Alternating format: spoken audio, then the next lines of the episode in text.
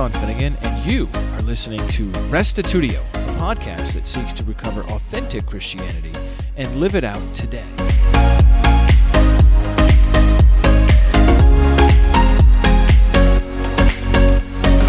Today we are picking up where we left off with Dr. Steven Nemes. We've been talking about communion, also called the Eucharist or the Lord's Supper, and he's been presenting a case for memorialism. Today we begin with the words of institution, which Jesus gave at the Last Supper. What did he mean when he said, This is my body? Next, I asked Nemes about church history and what he's learned there. He talks about the Didache, Ignatius of Antioch, and Cyril of Jerusalem. Then I ask him how we should engage with the Eucharist today. His answer there may surprise you. Here now is part two of our conversation, episode 507 Eating Christ's Flesh with Dr. Steven Nemes.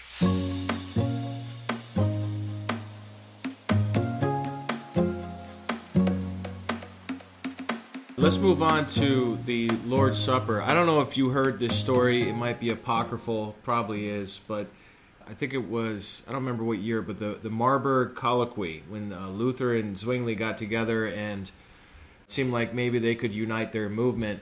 They had a sharp disagreement on the Eucharist, and uh, allegedly he took off his shoe, Luther did, in a fit of rage and started banging on the table with it, shouting, He said, This is my body. Uh, and, uh, yeah. you know, I wonder if you could just kind of walk us through when Jesus says, This is my body, this is my blood, in the, the words of institution, how do you interpret those? Well, in this chapter, I draw from Peter Martyr Vermigli. And one of the arguments that he gives in favor of a symbolic reading of this text is well, first of all, he says, look, there are a lot of places in scripture where people use the word is and it means signifies or represents. For example, when Joseph explains Pharaoh's dreams, you know, he says the seven healthy cows are whatever, seven years, right? Obviously, a cow is not literally a year, but you can express this relation of representation using the word is. If I were to point to a dot on a map and say this is Phoenix, I don't mean that the city of Phoenix is literally black ink on a piece of paper. I mean that this black ink on this piece of paper represents Phoenix. All the time in language, it's true in English, in Hebrew, in Greek, whatever. In language, you can use the word is to mean represent because representation is a kind of being, you know, within the framework of like a, a ritual that we're engaged in. When Christ says, This is my body, Peter Martyr Vermigli says, Look, on the one hand, he's holding up bread. On the other hand, he says that this is his body. Now, when we have two substantives or nouns that are being connected in a sentence, and those things considered on themselves are too radically different from each other in order to be literally identified, you have to understand the sentence as one of signification, one of analogy. So, for example, if I were to say that when Christ explains his parable, the word of God is the seed, right? Obviously, the word of God cannot be the same thing as a seed. They're two radically different kinds of things. So I cannot understand that to be a literal statement of identity. I understand him to be saying that they are the one is the other through signification or through analogy. The word of God is the seed in the sense that the seed represents the word of God. Or the seven fat cows are seven years of plenty. The fat cows represent seven years of plenty. Same thing also. You can take a look at bread and you can see that that is not a human body. Right? The two things, bread and human flesh, are just totally different kinds of things. They're not commensurate. They cannot be identified with one another. It's natural to understand that Jesus is speaking figuratively because he calls something by a name that cannot normally be applied to it, right? He calls bread flesh, and it can't be flesh, and so therefore it has to be signification. This is something that we pick up all the time. We we intuitively recognize figurative language like this whenever we notice a difference between what somebody says interpreted literally and what we actually see, what is actually manifest. So, for example, if a man walks into his son's room, if you were to walk into your son's room and you say, This room is a pigsty, and your son looks around and he doesn't find any pigs. He doesn't see a trough. He doesn't see a farmer coming by to drop corn into the trough. Once he appreciates that his room actually does not look like a pigsty, he understands you to be speaking figuratively. You don't mean that it's literally a pigsty. You mean that it's filthy, right? That it's disorderly. We recognize this sort of thing all the time without even thinking about it because we notice that if we interpret what you're saying literally, the world plainly does not look like that, right? Like what you're saying literally interpreted doesn't match with what we can see. And so I have to interpret you figuratively. The same thing is true in the case of Christ. It is perfectly natural when a grown man takes a piece of bread and he says, This is my body, to understand him to be speaking figuratively, because you can see that the bread is bread and not a body. Right? It's not flesh. You know, it's, it's not his body. It's something that he, he's holding with his yeah, body. he didn't so, take a knife out and cut a piece of flesh off of his arm or something, right? He, he took a piece right. of bread off the table. I mean, those are very different acts. right. One of the arguments that I give is that this is just like a very natural and intuitive way of reading this text. And it, it, it would really take, I think, some work to overcome that initially plausible reading that Christ is speaking figuratively. Now, one of the other arguments that I give in this connection, I interact a lot with Brant Pitre, who's a Roman Catholic scholar. He wrote a book on the Eucharist, and he tries to connect the Eucharist with the Passover ritual, which is a time honored tradition of interpretation. Zwingli makes much of this. I argue in my book that connecting the Eucharist with the Passover ritual actually supports a memorialist tradition, because just as the Passover ritual is a memorial celebration of an event that occurred a long time ago, and it involves to some extent a kind of a reenactment of what happened on that night but you're not literally traveling back in time. You're just representing all the all the things that happen through you know the items that are on the table. So also with the Eucharist, right? We're not traveling back in time when we celebrate the Lord's Supper, but we are representing a past event and recreating it or reenacting it in a limited extent by following the pattern that Christ sent and eating, you know, that Christ established and eating bread and drinking wine together. Now, Brant Pitre says that you can find speculations in the rabbinic literature to the effect that when the Jews would celebrate the Passover, they would mystically make the Exodus event present, you know, in some way and participate in it. Now, my own opinion is that this language of presence and participation, these are like theological words that people use when they want to suggest something big, but who knows what they mean? What does it mean to be present? What does it mean to participate? Right? What exactly are you saying? In English, there are two ways of talking about presence, right? At least two ways. You can say that something is present to a person, or you can say that something is present by a person. And I'll give you an example. Suppose you're in a coffee shop and you're engrossed in thought. Uh, let's say you're reading a book about the Exodus, okay? And somebody sees you at the door and calls out your name, but you don't hear them. Because you are reading and you're thinking about the Exodus, the Exodus event is present to you. That means that it's the object of your attention, right? So presence to means what a person is thinking about. That person who is right there next to you calling it your name from the door, that person is present by you, right? Because they're there where you are. They're actually there apart from your thinking about it. But notice that the Exodus event is not present by you because when you read about it, you don't travel back in time and really experience it. You're just thinking about it, right? So it's not present by you. It's not happening then when you're reading about it. It's just that it's present to you in the sense that you're thinking about it. Now, your friend is present by you, but he is not present to you because you don't notice him. You don't hear him call out your name. And so he's not present to you, even though he's present by you. So this distinction between presence to and presence by. Presence to hmm. means it's the object of your attention, it's what you're focused on, and presence by means that it's there, you know, apart from your attention, apart from what you what you're aware of. When Pitre says that the Passover is a way of making the Exodus event present, what does he mean? Does he mean present to or does he mean present by? I agree that you know every reenactment is a way of making a past event present to us. People who take part in Civil War reenactments are trying to make you know the events of the civil war present to them. They're trying to focus their attention on them. When we read scripture we're trying to make past events present to us. We're trying to think about what happened when jesus went up to jerusalem or whatever. I think that when we celebrate the eucharist we are trying to make jesus' sacrifice present to us right? We are trying to contemplate the event of his death right? So we're trying to uh, make his present make him present to us. But it doesn't follow that he has to be present by us. He doesn't have to be really be there where we are one of the problems with Pitre's treatment is that he doesn't recognize this distinction between presence to and presence by. Um, and he quickly assumes that making present is a matter of making present by, and that's not true. You know, things can make things present to us. There's one more point I want to mention. I don't want to say too long on this point, but he also quotes this uh, passage from oh my gosh, I forget the rabbinical document, um, but basically it it describes the way that the the Jews are supposed to celebrate the Passover every year. And in this document, the rabbis say that the father of the household has to say, you know, when he talks about this, this is what the Lord did for me when I came up out of Egypt, right? And it's not this is what the Lord did for our fathers. It's this is what the Lord did for me when I came up out of Egypt. So Pitre looks at this language and he says, look, even people who lived hundreds of years after the Exodus took place have to talk about it as though it happened to them. He assumes that they thought that the Exodus was a way of sort of mystically participating in in this event um, you know, somehow we are connected to this Exodus event and I partake in it, you know, in a real robust way, mysteriously. On this point, I think that Pitre is just not reading carefully enough. um, because notice the language that the father he says, "This is what the Lord did for me." Okay, so to the extent that the Exodus event is being made present, is being made present as past.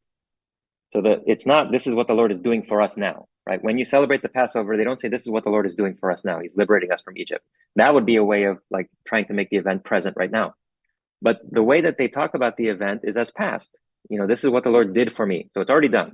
The the Exodus event is being remembered as past. It's just that the father of the family is talking about it as though somehow he was involved in it. He was there somehow. But the Passover itself is not making him present then. He is talking about it as if he already was present then in some way. My own suggestion in my book is that this is just a way of talking about tightening the bonds between the individual Israelite and the people of the historical people of Israel. Right? When I talk about the Israel, the Exodus as something that happened for me and not only for my ancestors, then I'm connecting myself to them. And I'm saying I'm a part of this people, right? So I'm binding myself to God, so to speak, by understanding the Exodus to have happened for me and not only for my parents. So I think that the the point of that language is to inspire Israelite consciousness in the individual Jew. It's to get the individual Jew thinking about himself as somebody for whom God liberated the people from Egypt. But it's not a matter of time travel, right? The the Exodus event itself is being remembered as past. So they're not talking about it as if they're there now. They're talking about it as if it already happened. Pitre's arguments from this sort of rabbinic interpretation of the Passover, I think he, he's just not um, i don't think that what he says makes sense of the text. So similarly the eucharist is not a matter of going back to the moment of christ's sacrifice and being there present somehow. There's no way to make sense of this. Like the, the reason why most of the discourse about this is so vague is because actually it makes no sense. What they're proposing is a kind of time travel that we are just totally unaware of and that makes no difference on our experience but somehow we're time traveling. I think that that's nonsense. But we can't imagine ourselves you know we can we can travel in our minds so to speak and like imagine jesus sitting there with the other disciples. The words that he said we have the words that he said. We, we can uh, have faith that in a sense we are connecting to that historical event. It, it's not really mystical. You know it's more of a, um, a, a mental exercise if that makes sense like a meditation. Yeah i think that's exactly right. I think that in the celebration of the lord's supper what we are doing is remembering Christ's person and his sacrifice and reappropriating that to ourselves and forging our identity around it. I'm saying, okay, by taking this bread and by drinking this wine, I'm saying this is who I am. I am a person for whom Christ died. I am a person. This this is my fundamental reality is the fact that Christ died for me. This is how I'm going to define myself. Um, and so you can do that. That's all very good. I, I'm all for that. I just think that when you introduce these notions of real presence and participation and, and this other stuff, it's just, it confuses things.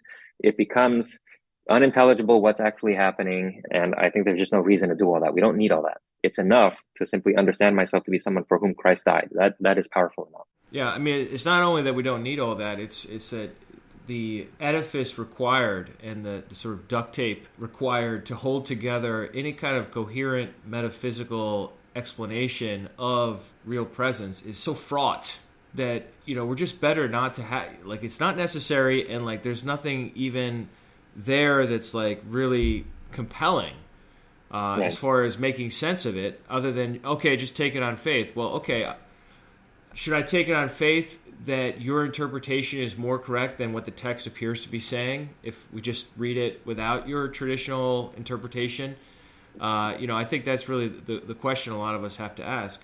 I wonder if we could delve into church history a little bit. Sure. Talk to us about the Didache because, you know, that's such an early document and it's so interesting and it does have that lengthy Eucharistic prayer that is very Jewish sounding. What, what did you find there with the Didache? Uh, I think that the most notable thing about the Didache is that it has no notion whatsoever that the bread and the wine are Christ's body and blood, even in a symbolic way. So it doesn't even say that they're symbols. It just does not connect the bread and the wine to Jesus' body and blood at all. What actually is happening in the Didache is that the community is gathering and celebrating a meal. And at a certain point in the meal, when they eat the bread, they say a certain prayer and they thank God for the salvation that he accomplished through Christ. First, they start with the wine, right? So they start with the wine and they thank God for the wine and they thank him for the holy vine of your servant David, uh, which people interpret as the salvific work of Christ. Then, at a certain point, they eat the bread. They say, as the grains of wheat that were scattered on the hill were gathered into one to make this bread, you know, so gather all your church, unite the church, basically. Uh, and then they eat the bread.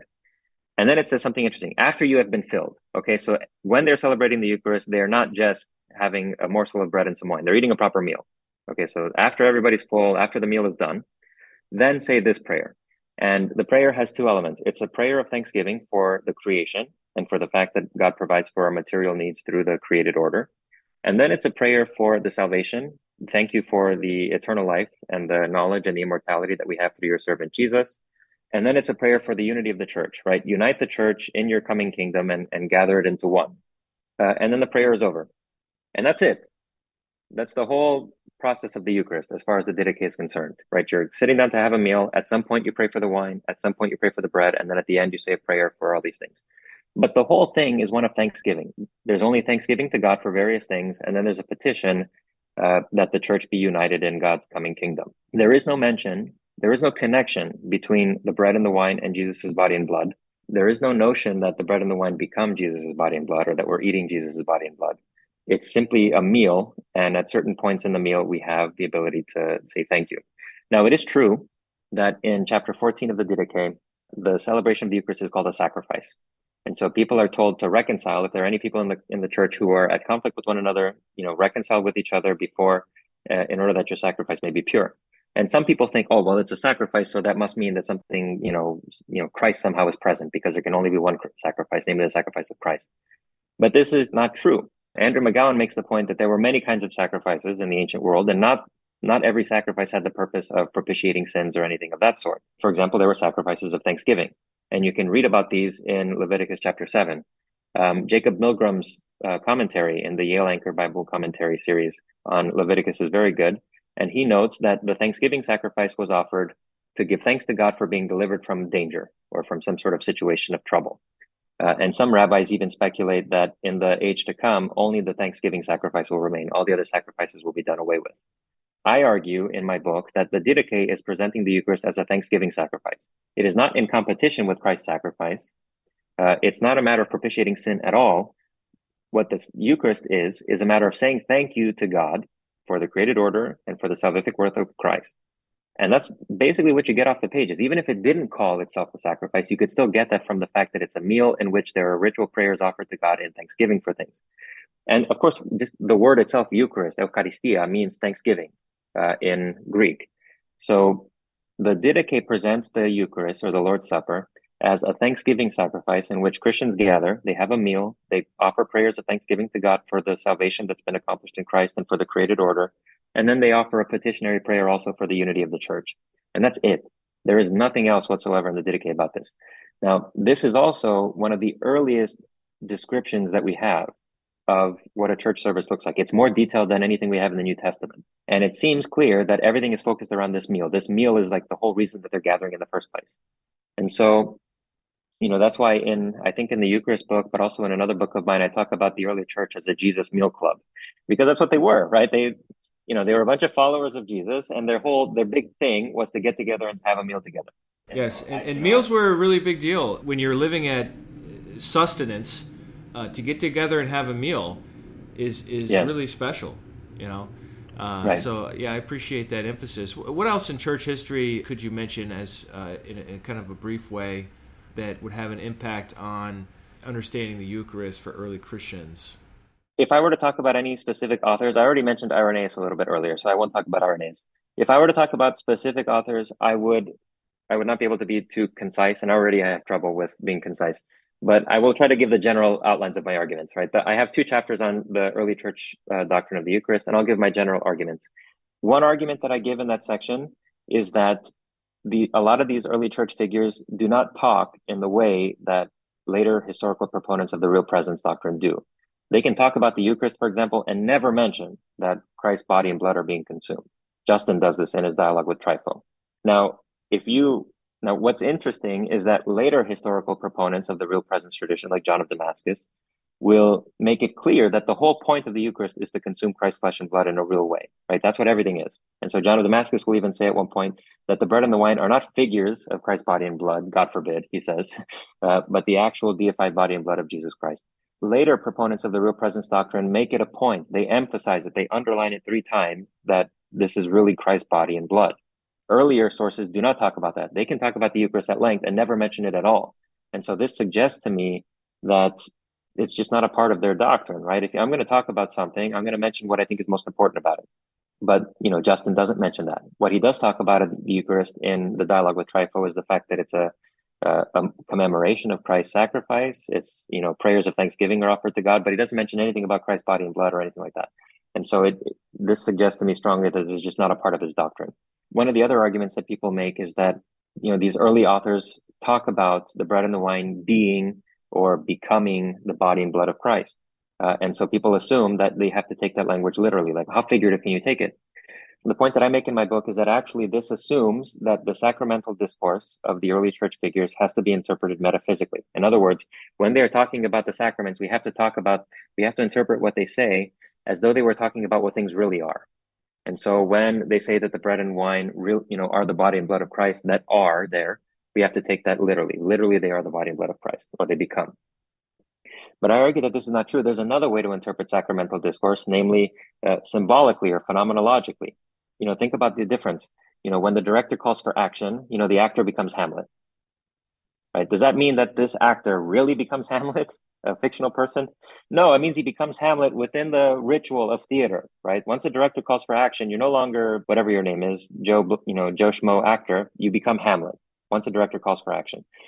But notice I can use the word become there, but I don't mean literally. I mean symbolically. I mean representationally. Within this ritual of theater, I become Hamlet. Or, for example, once I, I take a piece of paper and I draw some symbols on it and I draw a dot at one point and I write the letter Phoenix under that dot. Right. Previously, it was a piece of paper, and uh, you know, after I write the letter Phoenix under the dot, the dot becomes Phoenix literally a dot does not become the city of phoenix but it becomes to represent phoenix right so within this this ritual of map making that dot becomes phoenix after i write the word phoenix under it the same thing can be happening in the in the eucharist right when they say that the bread and the wine we give thanks for the bread and the wine and they become the body and blood of jesus christ or the eucharist of jesus Christ, body and blood that become does not have to be translated or interpreted literally metaphysically as if they're talking about what things are really it can be interpreted in terms of the meaning that these things take for us now that we're participating in the ritual. And so, you know, Peter Martyr Vermigli makes this proposal also. When these early church figures talked about the sacraments becoming Christ's body and blood, they mean that language not literally, but in terms of their signification. There's a certain moment in the ritual after we pray for the elements in which we no longer think of them as bread and wine, just ordinary food. We think of them as the representations of Christ's body and blood. Okay, so from that moment on, there's a change in the way that we think about them, the way that we treat them, the way that we relate to them. You know, we're engaged in this ritual, and there's a moment now where this is no longer an actor, it's Hamlet. Uh, this is no longer a dot on a piece of paper, it's Phoenix. This is no longer bread, it's Christ's body. Uh, but in terms of its meaning, its representation, its significance for me, not really. You know, that's that's a second point that I make that there's a second way of interpreting the sacramental discourse of these early figures that a lot of times gets ignored which is people don't even recognize it. It becomes obvious, like this is a legitimate way to read them when you read, for example, Irenaeus talking about the sacrificial system in the Old Testament as being, you know, composed of images and types that are supposed to lift the religious participant's mind from material things to eternal things.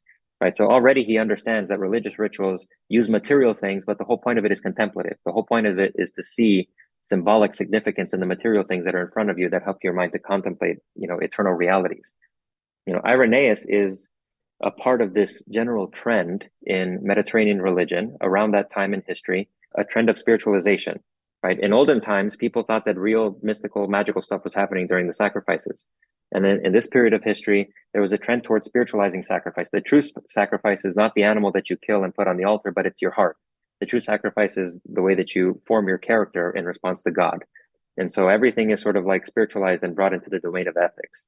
And Irenaeus falls firmly within this trend. He's more concerned about what's on the inside than about what's on the outside. The outside is just a, a vehicle for turning your attention inwards and contemplating, uh, you know, the uh, interior realities. So, would you say that in your investigation of church history, you just didn't find any clear evidence of people that believed in real presence in the first few hundred years? Well, there is the case of Cyril of Jerusalem, who is in the 300s. And Cyril of Jerusalem represents an arguably clear case uh, of belief in the real presence. He thinks that the bread and the wine really are Christ's body and blood. They're not just figures thereof, but they really are. But what I suggest is that, but of Jerusalem admittedly is in the 300s. Okay, Irenaeus is in the 100s, Tertullian is in the 200s, the Didache is like within the first century. Ignatius of Antioch, interestingly enough, or is a kind of a ambiguous case.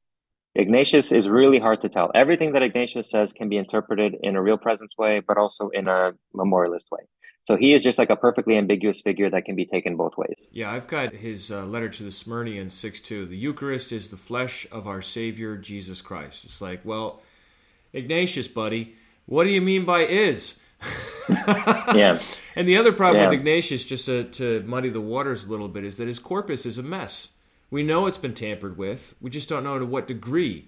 Right. And you, you know, you have the middle recension, the long recension I forget the name of the scholar. Somebody just came out with a monograph about the Middle Recension, arguing that it's Christologically corrupted from the fourth century debates. Uh, everyone pretty much agrees the Long Recension is Christologically corrupted by Arians, but um, you know he, he's making the case that the Nicene party monkeyed around with the Middle Recension, and so you know if if real presence was starting to become popular or accepted in the fourth century it's fair game that somebody might mess around with Ignatius on that one too. Uh, so I think with Ignatius in particular, out of all the church fathers, uh, I, I, would, if I'm building a case for something, I want to lean on him the least, uh, just mm-hmm. because we know that his his corpus is so contested. So interestingly enough, about Ignatius, um, I interpret Ignatius by way of analogy with Tertullian. So I I argue in my book that Tertullian offers what I call an argumentum ad Eucharistiam, a sort of an argument from the Eucharist against Marcionite Christology was said that Christ did not have a true body. And uh, this argument comes in uh, Tertullian's book against Marcion, uh, book four, chapter 40, I think. And Tertullian says there, you know, how can you say that he didn't have a body when at the Last Supper, you know, he took bread and he blessed it and he said, This is my body. That is a figure of my body. Right. And Tertullian says, There cannot be a figure if there wasn't a reality. So Tertullian's argument there is Jesus would not have left a figure of his body in the bread and wine of the Eucharist meal if he did not have an actual body, because there would be nothing for him to represent. There would be nothing for there to be a figure of. So Tertullian's argument is that there has to be a, a reality that the figure is connected with. So when he presents the bread as a figure of his body, uh, therefore he must have had a real body and not a phantom body like the the Marcionites were saying. Um, so I think that something similar can be going on in the case of Ignatius. Ignatius, in his letter to the Smyrnaeans, is concerned with people who denied that Christ was truly human and that he really suffered. And he says, look at this, uh, look at the consequences of their theology. They don't care for the poor, they don't help the widows, uh, they refuse to partake of the Eucharist because they don't believe that the Eucharist is the flesh of our Lord Jesus Christ. Um, understood in this context, it is not out of place to understand um, Ignatius to be saying like they don't believe that Christ had actual body and blood, and so they don't partake of the Eucharist where we have the figures of Christ's body and blood. Now Ignatius admittedly does not use the word figure, but the same argument could have been given, right? Because again, the word is can be taken in both ways. It can mean literal being, it can mean representation or signification. Um, and so, really, all that Ignatius is doing is repeating the biblical formula. This is my body, right? The Eucharist is Christ's flesh. All he's doing is repeating the formula. He doesn't interpret it at all, um, except as inconsistent with a theology that Christ had no real body. Um, so that's the point that he's making. But whether he's affirming a real presence doctrine of the Eucharist or whether he's simply repeating the biblical formula but actually has something like a memorialist conception in mind, the same argument could be given. Ignatius could be just as well a memorialist or a real presence guy and give exactly the right. same so argument. He's an ambiguous witness. Exactly. Yeah. Yeah, I mean, it, it, and you wouldn't have any problem with some Christians holding one view and other Christians holding another view if that were the case, right? No, of course not, because I, I don't think that there is a uniform theology among Christians ever, let alone in, in, in the on first... anything. yeah, right. I don't think uh, that there has ever been a uniform theology yeah. among Christians, so it doesn't bother me if there were. I just mean to say that Ignatius is not a, a slam dunk case, as right, people take right, it to be. Right, and Irenaeus has been misunderstood. Uh, right. Because he's been used as a, a, proof text instead of considering his overall picture. So, uh, Cyril of Jerusalem, um, who else is, is very strong on the real presence uh, before John of Damascus? Any, any names come uh, to mind? There's this guy, Edward Kilmartin. He has a book on the history of the Eucharist in the uh, Western Church. And he presents Ambrose and Augustine as sort of like two tendencies. Augustine has this more symbolic, figurative bent to his language about the Eucharist, and Ambrose is sort of interpreted in more realist terms. So Ambrose of Milan would be an example of somebody who was taken as a kind of a, a realist about the Eucharist, whereas Augustine is often more on the symbolic side. Mm-hmm. Very good. Uh, all right, as we're just winding down, I, am just curious if you were in charge of a, a local local congregation of coordinating a, a, celebration or memorial of Eucharist, what would it look like? You know, that's a that's an interesting question. I've thought about this a lot. I will give two answers to your question. I'll give an answer that I think will be more palatable to the convictions of the kind of people that listen to your podcast. And then I'll give an answer that is more in tune with my actual way of thinking right now. If I were to have a congregation of people who are, you know, very concerned about doctrine and about like exploring teaching and digging into it, what I would do is I would have, you know, what I've been calling a Jesus meal club. We would get together uh, everybody would bring some small food item to contribute to the whole. We would have maybe sing a song or two together. We would read a passage of scripture together. We would, maybe there would be a short sort of sermon or discourse, like 15, 20 minutes. Then we would offer some like communal prayers for everybody. And then there would be prayers of thanksgiving for the bread, for the wine, for Jesus' salvation. And then we would sit down and eat and we would chat with each other and we would have a good time. And then at the very end, when the meal is over, one more prayer, and then we all go our separate ways. That's basically what I would do. I would have basically the whole service. Everything is just around this meal. We all bring food together. We sing some songs. We listen to scripture being read. There's a short discourse. We offer some prayers, and then we sit down and eat. Uh, and then we all eat the food together and share and you know uh, talk at the table. And then once the meal is over, we say another prayer and then we go home. That's how I would do things. But these days, you know, I think to myself, like, I don't care as much about doctrine anymore. This these things are just sources of endless debates. People can have their opinions, whatever. I don't care. The idea that I'm toying with in my mind, and I don't know that I would ever implement this actually, but this is something that I think would be interesting, is to literally all we have is like a room somewhere and a table, uh, and people show up and they bring food items, and then they just chat they just talk. There's nothing to it. You know, maybe there's like a prayer of Thanksgiving at the very beginning, and then we all like eat some food, we talk to each other. And it's just a place where you can go into a shared space with other people and talk to people and find out about each other and share your life stories. And it's just a place for interaction and for social connection. This would be less a Eucharist in the sense that they're, you know, at, except, you know, for that prayer at the very beginning, it would be more of a social hour, I think. So this would be like a really sort of a doctrine light social hour but sometimes I think to myself, like there have to be places like that. Like I, there are a lot of people who are lonely, who don't have anyone to talk to, who feel sort of on the outsides. Uh, and it would be nice if there were places where they could literally just go. And the whole point of this thing is to meet people and to talk to people and to encourage social relations. But this again is a more radical thing. I don't know if I would call that quite a Eucharist in any historical sense because it's not like a, a ritual commemoration of Christ's death. It would strictly speaking be like a planned potluck hangout every week so that would be a more a more radical sort of like extremely you know almost secular thing. In the context of a church i think what would make more sense is the the jesus meal club that i elaborated earlier. But that that's i think is what it would look like. I had an experience just a few days ago where i was at an event and we we took communion together and i went up front to get the bread and the wine and i was confronted with i don't even know what to describe it as just this tiny little packaged prepackaged ensemble uh, where it's yeah. like a, a, cup and it has another compartment in it for the smallest little piece of a yeah, cracker yeah. that I've ever seen.